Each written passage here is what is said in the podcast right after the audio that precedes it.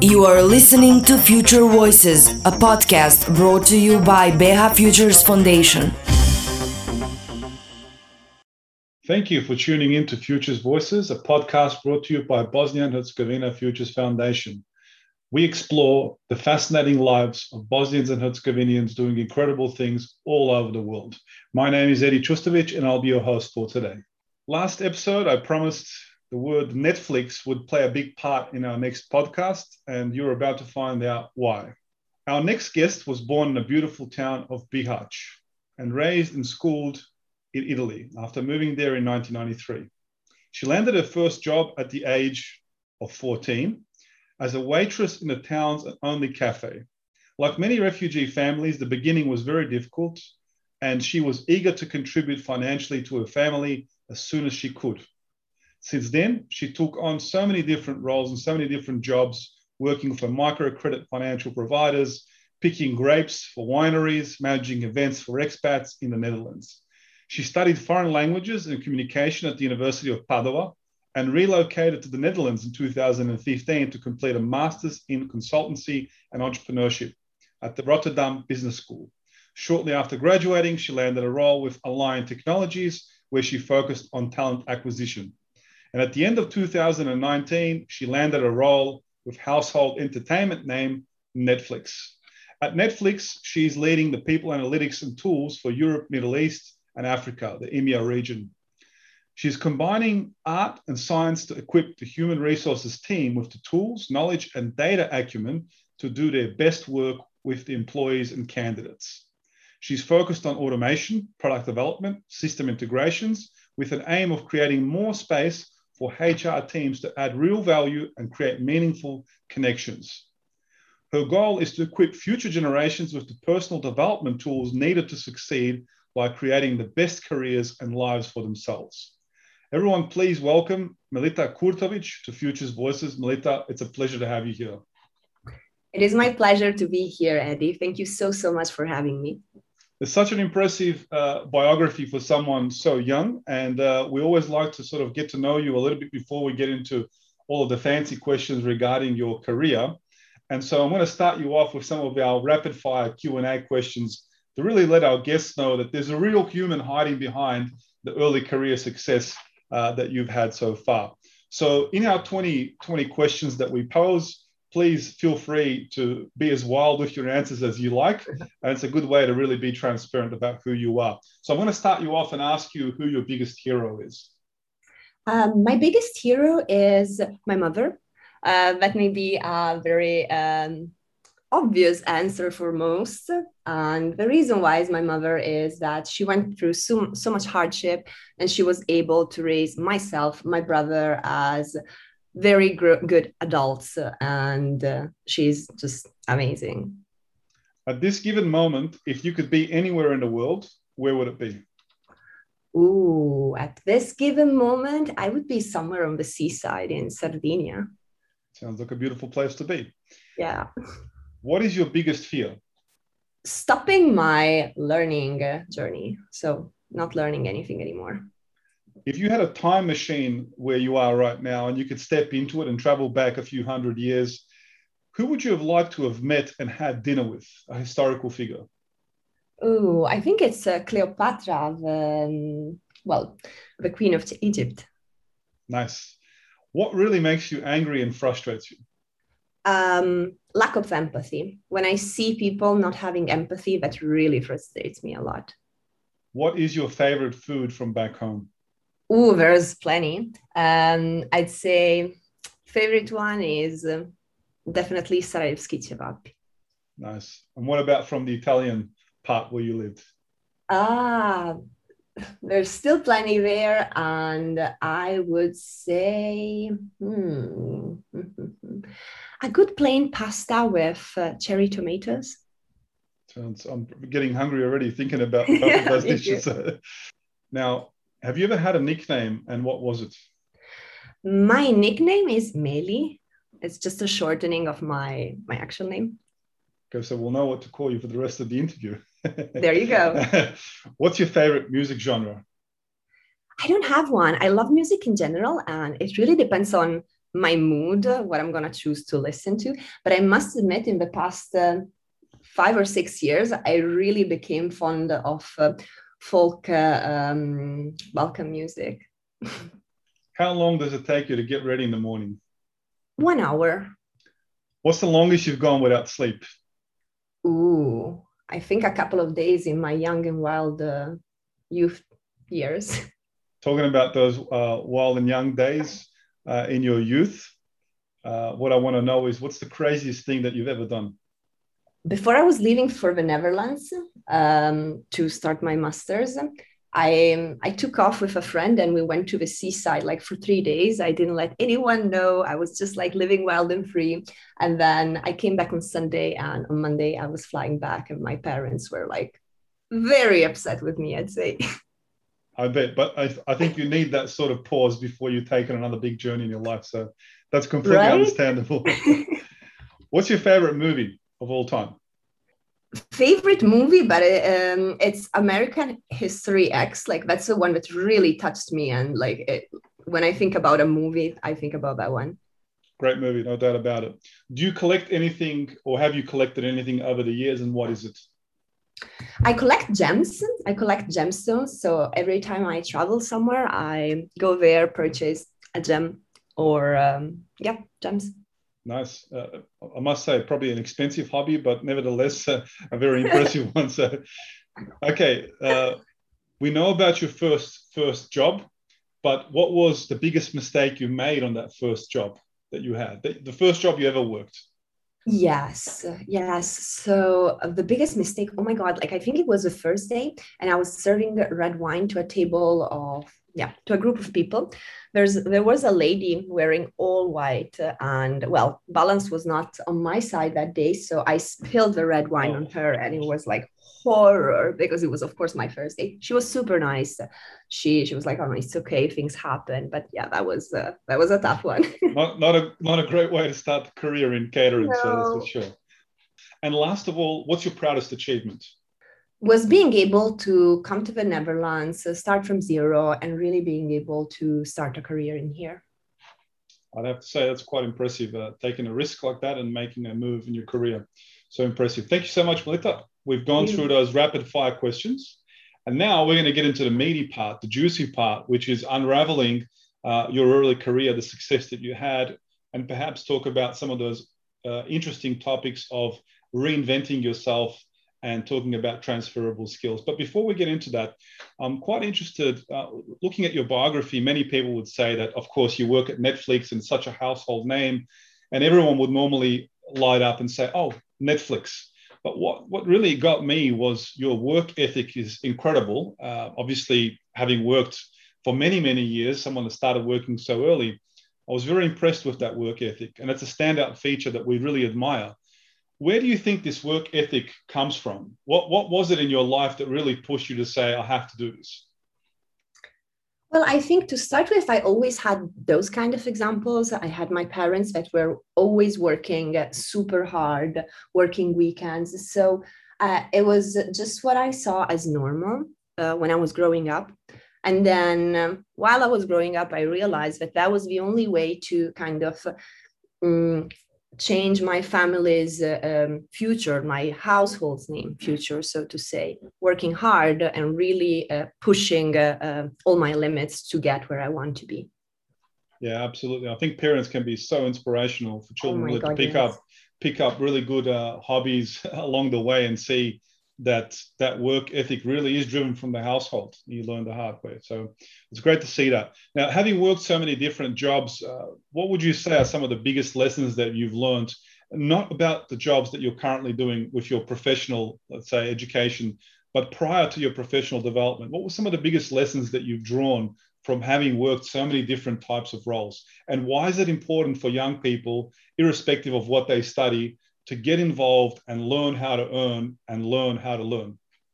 Great question. Um, I think my biggest learning there was like um, the idea of seeking discomfort versus um, appreciating and staying in the comfort zone. And what I mean by that is oftentimes, especially at the very beginning, I was fairly shy. Maybe I wasn't able to, to sell the way I would want to, or my bosses would want me to.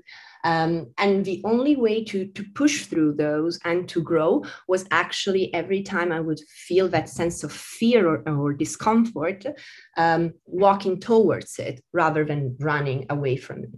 And the reason why this, I think this is really, really important for anyone who's trying to build their own career and build their own life is that that's where we grow, right? Like when you find your discomfort point, you move forward from that. That's where your actual growth happens. So that's definitely a big um, big lesson for me. Yeah they say you know the comfort zone uh, is great but nothing ever grows there. So you got to get out of that exactly. comfort zone. And uh, so would you say that you were or you said shy. Would you say that you were introverted as a as a young individual in comparison to now? Did you get out of that uh, introversion or was it just the fact that you didn't have the experience in being so communicative at that point I think there's one, the experience piece. The more you do it, the better you get at it. Uh, and second, I, I think I wasn't confident. It wasn't even introversion or extroversion. I did not believe in myself. Um, and like even the context where I was growing was very you're Italian, you're not Italian. So I, I just was like in a place where I didn't see my real value and my true potential. And the way I discovered this was, well, by making tons of mistakes, but really by trying things that I didn't know how to do. Oh, absolutely. And talking about mistakes in the early stages, I think many refugee families that moved to various places made a lot of mistakes along the way, but also in the end, that's what created that resilience I want to just go back a little bit in time and talk about, you know, you moved to Italy. Obviously, your family, I believe you were very young when you moved to Italy. What was it like growing up uh, in Italy as a refugee family? Do you, do you recall a lot of these early memories? Um, I do, I do. So it was, um, it was interesting. It was twofolded. Italy was very, very welcoming. I mean, lots of people helped us set ourselves up, um, helped my father find jobs and all that. So there was that side of it, but there was also um, a side where we were still um, at a time where Italy was a lot uh, full of, of course, Italians, but they weren't used to foreigners, right? And they weren't used to the idea of a world that is multifaceted and filled with people from different places. So at that stage, I was like in an existential crisis, so to say, where I was like, I am Bosnian, but like I wasn't able to accept that to the extent I should have because I, the world around me was like, oh, so your surname is not Italian. So where are you from? You're not one of us, and all those things. And that was like really in the young years when when it hurts the most, really. So it was difficult to deal with that. Then, as soon as I started university, of course, things have, things changed. I went to a bigger city, and all that sense of uh, racism, so to say, was gone. But it was tough to grow up and um, own my identity um, as Bosnian person uh, who lives in Italy while I was there. So the fact that you studied in Italy and in the Netherlands, uh, can you draw a little bit of a comparison between the two education systems, at, obviously at the higher education level, given the fact that that's what you studied? What are the differences that are very observable? Um, well, um, in Italy, uh, we were very focused on theory, um, on literature, on um, history, right? So a lot of focus was on the past. What I've seen in the Netherlands instead was a lot of focus on practice, uh, uh, on teamwork, uh, on activities that would develop your skills rather than building knowledge, if that makes sense. Oh, absolutely, it does. And I think it's one of those characteristics of a modern education system. I think the Dutch are definitely one of the leaders in the world when it comes to that practicality and building more of the transferable enterprising skills despite the fact that you might have a specialization. That's one of the things that Bosnia and Herzegovina really needs to start adapting to as well. And hence why I always tend to ask the question about the comparison uh, between the two. But because you studied languages in Padua and then you went on to study something, let's say it builds on top of the languages, but there's not a natural sort of um, run towards what you did at your master's degree. What made you go from the languages that you studied, specialization there, to the business focus, the entrepreneurial focus uh, at, at, Holland, at the Holland University? Um, one was definitely the idea of uh, seeking to learn what I didn't know. Um, finance, business uh, really scared me when I was uh, doing languages uh, because my education was very humanistic, right? So I was in a mindset of, well, humanistic is everything I know. Everything that is outside of it, including numbers, is not my thing. And then when I realized I had that thought, I was like, okay, that's not, not the way you should be thinking. Probably you should try something else. And then second is I went for a year abroad my last year of uh, university in Italy, and I realized how much more there was out there. So I was living in a bubble where I thought, I'm studying languages, I'm going to be a translator or a tour guide or whatever related to translation. And I didn't really see any other option or opportunity. Then, when I went abroad, I met, um, I met a super good friend of mine, and she was studying, uh, um, she was doing an MBA in finance. And I was like, oh my God, that's such a cool world. And she was telling me all about business. And that sparked my curiosity. And I realized that the idea I had of business was like uh, not even close to reality and uh, yeah that's what really made me uh, decide hey i don't want to i don't want to be in translation. I want to i want to try something new and let's see how that works. I think what you've just mentioned there will be very interesting to a lot of people in bosnia and herzegovina i mean in the world in general because what we are sort of advocating for in today's world is the fact that it doesn't really matter what you study the study does not define your career uh, in the future. It, of course, can be a springboard, it can be an arsenal of tools that you can apply and use, but really, continuous education is crucial. And embracing what you perhaps fear or don't know is also part of your personal growth. So, I wanted to touch on that a little bit more because we're talking about going into the world that you're in today. So, you're in talent operations, you're working with a lot of people, you're essentially what we described in your bio enabling HR experts to do their jobs better.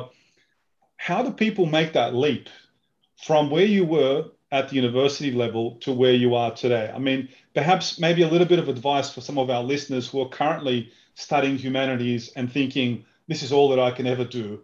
What advice would you give them if they were in your situation when you were at the undergraduate level to be able to get the most out of their career?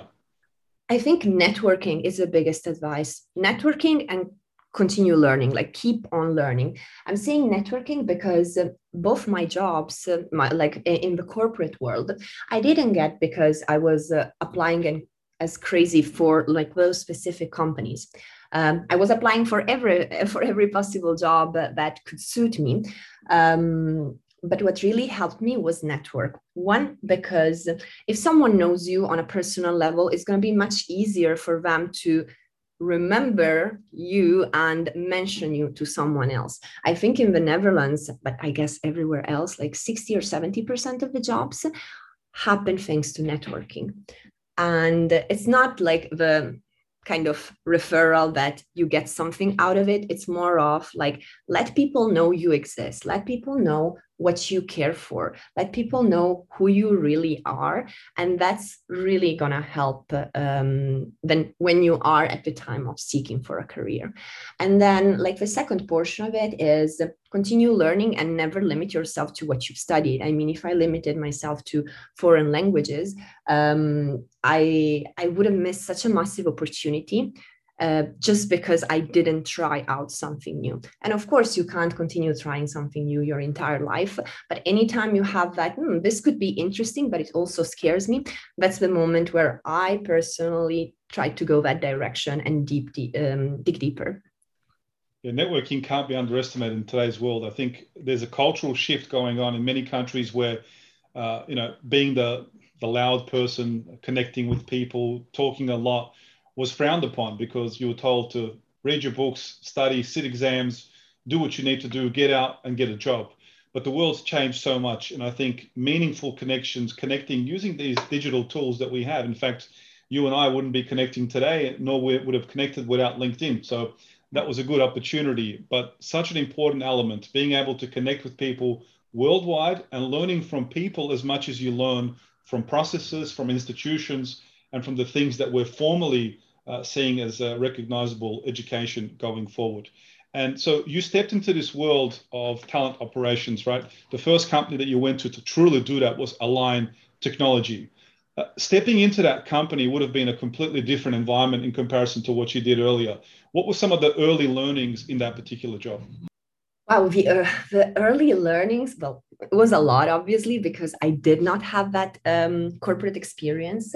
And I think one of those was really be confident, like stand up for yourself uh, and really understand that if if I was there in that company, there was a reason, right?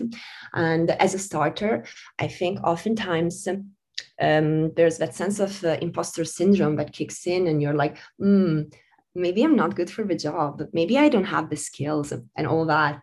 Um, and having that confidence and really working on building the confidence of setting your ground and showing your colleagues what your value is uh, was definitely one big lesson learned. Second one is saying no.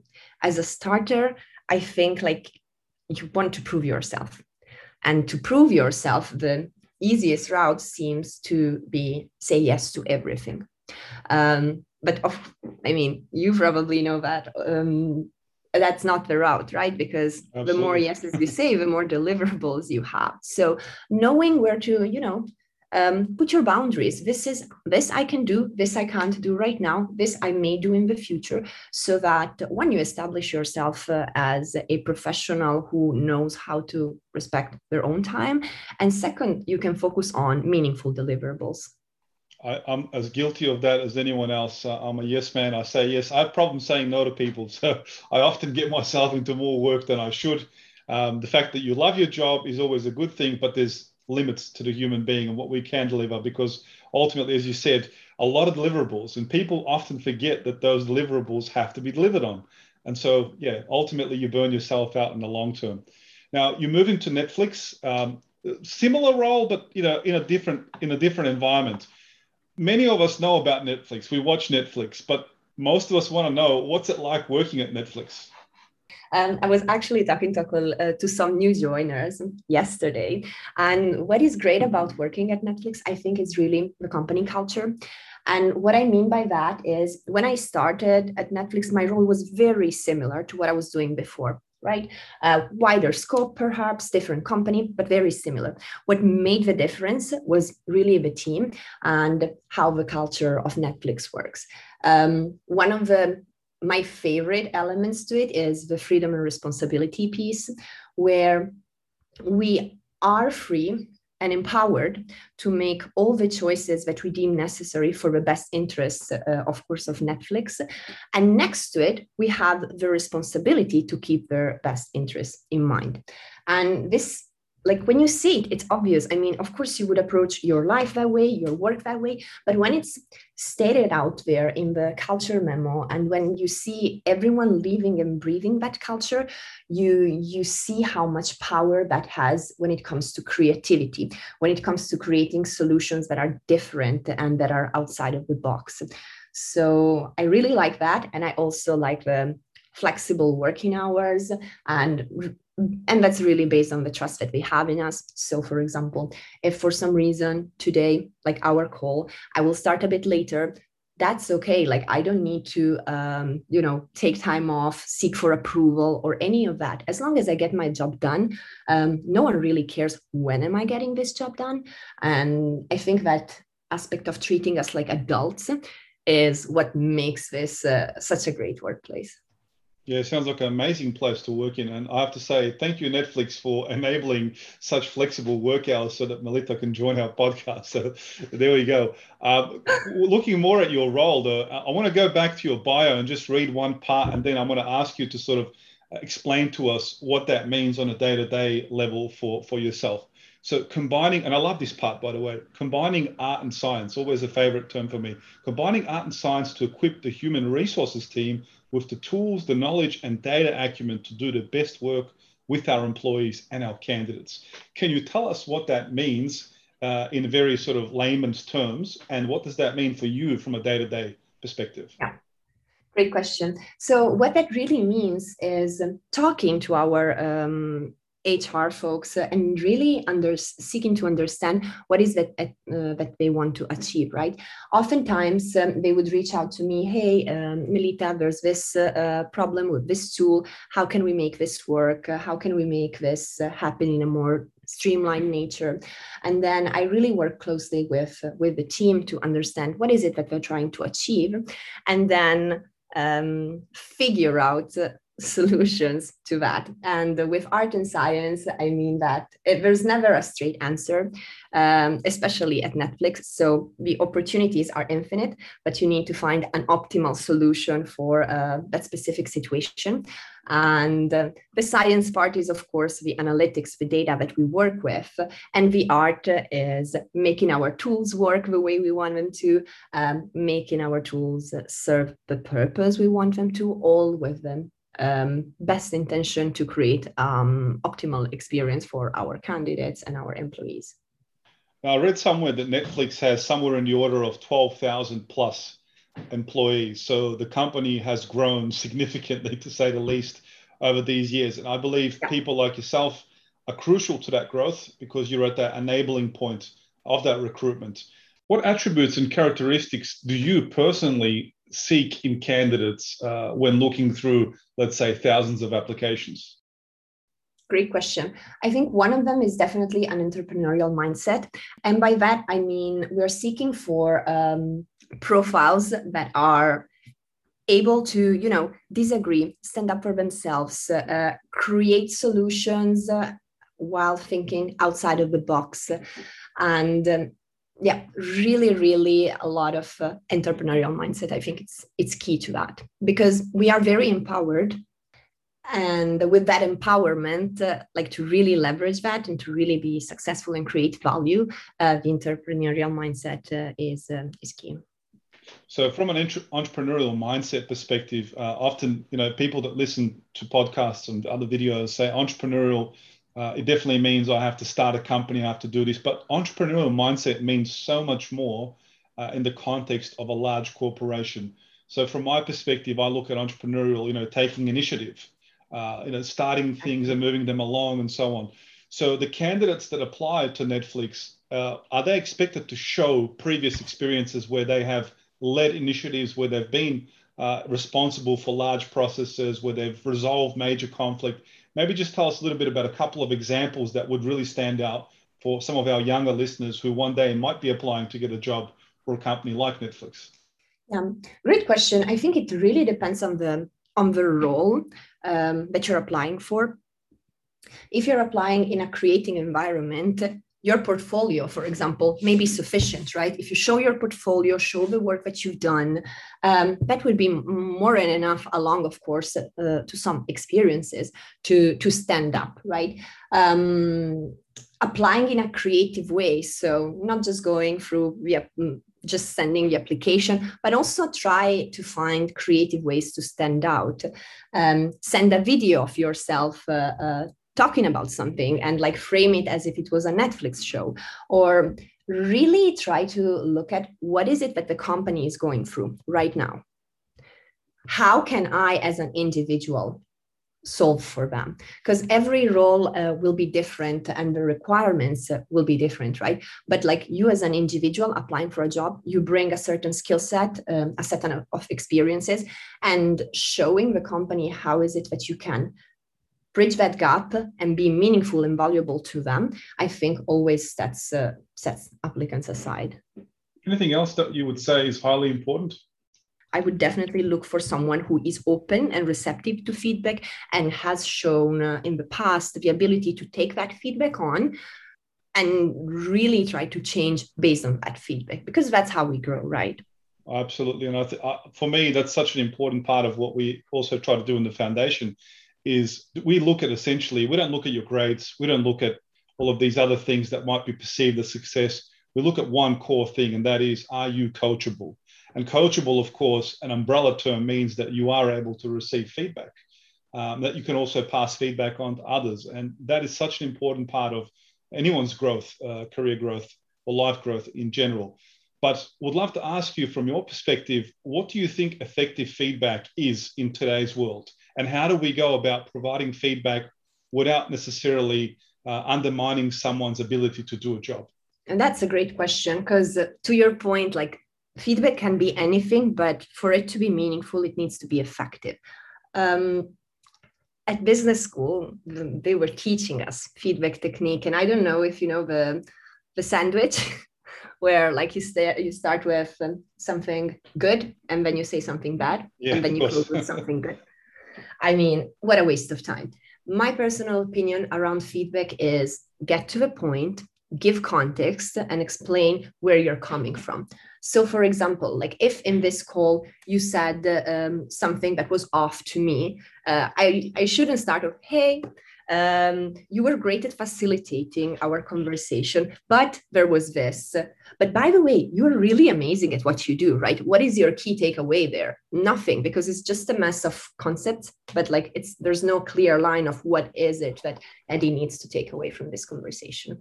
My idea of feedback is explaining where I'm coming from. So, hey, this thing hurt me, or this thing is not good for the business, or I think this could this could better the future of our project, and then explaining how would you would improve it, but really uh, taking away the you have done this and put it back on yourself right? This is how this made me feel.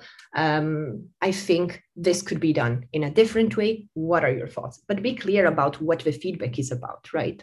Absolutely. We, we see too many uh, managers at very high levels being very poor at providing that level of feedback because my i mean all of my investigations have led to the fact that education has changed a lot and how we are provided feedback while we study has also changed a lot. So inherently we're a product of our environment. And in the long term we practice what we've been taught over a long period of time. What's interesting is that these new and younger generations are very open or more open to feedback than what we've seen in the past but what about all of the individuals that are, let's say, uh, veterans of the industry? Do you find that senior management can be a little bit more sharper with the type of feedback that they provide? And what do you think generally we can do to improve how that feedback comes from the top of the pyramid as well as other layers of the pyramid in the corporate structure? Yeah, no, that's a great question because I mean, the way a feedback culture develops in a company start really by those leaders that are leading by example right? So i think there's a lot of uh, work that the learning and development groups within the organization can do when they do um, mentorship sessions to the leadership team and when they really help them through their um, yeah their day to day. And them as individuals i mean if I receive a piece of feedback from a senior manager that really does not sit with me, um, then I think it's also my my responsibility and my duty to to voice that.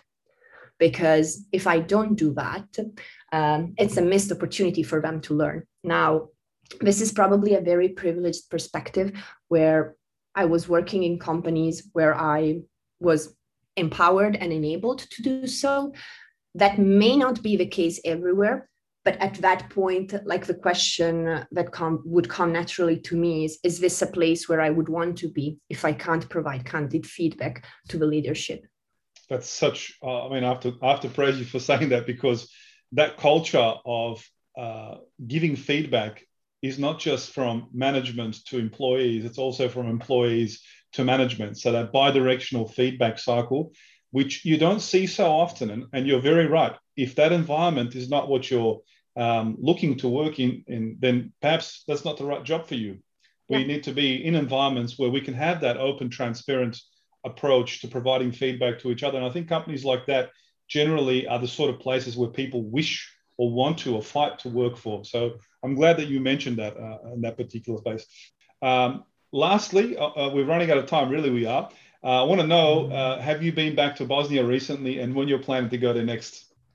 I think it was 30 years ago. at least. Wow. That's a long Um, time. So that's a long time. Look, I'm flying to Italy this evening, and it could be um, that we may drive to Bosnia overnight and then come back on uh, on Sunday with my dad. So, but to answer your question, I hope as soon as possible because it's been way too long. Oh, I've, I completely agree with that. And I think we have to get you to Bosnia uh, uh, as soon as possible. And we'd love to host you in your professional uh, manner as well, not just from a leisure perspective, because a lot of people go there for leisure perspective. We love to host uh, intelligent, successful Bosnian Herzegovinians from all over the world, sharing that knowledge. And as you said, networking is key, connecting young, bright minds in Bosnia and Herzegovina with the minds, uh, greatest minds uh, in other parts of the world. Melita, I just want to thank you so much for being a guest today. It's been a wonderful uh, experience talking to you and getting some of that insight uh, from your perspective.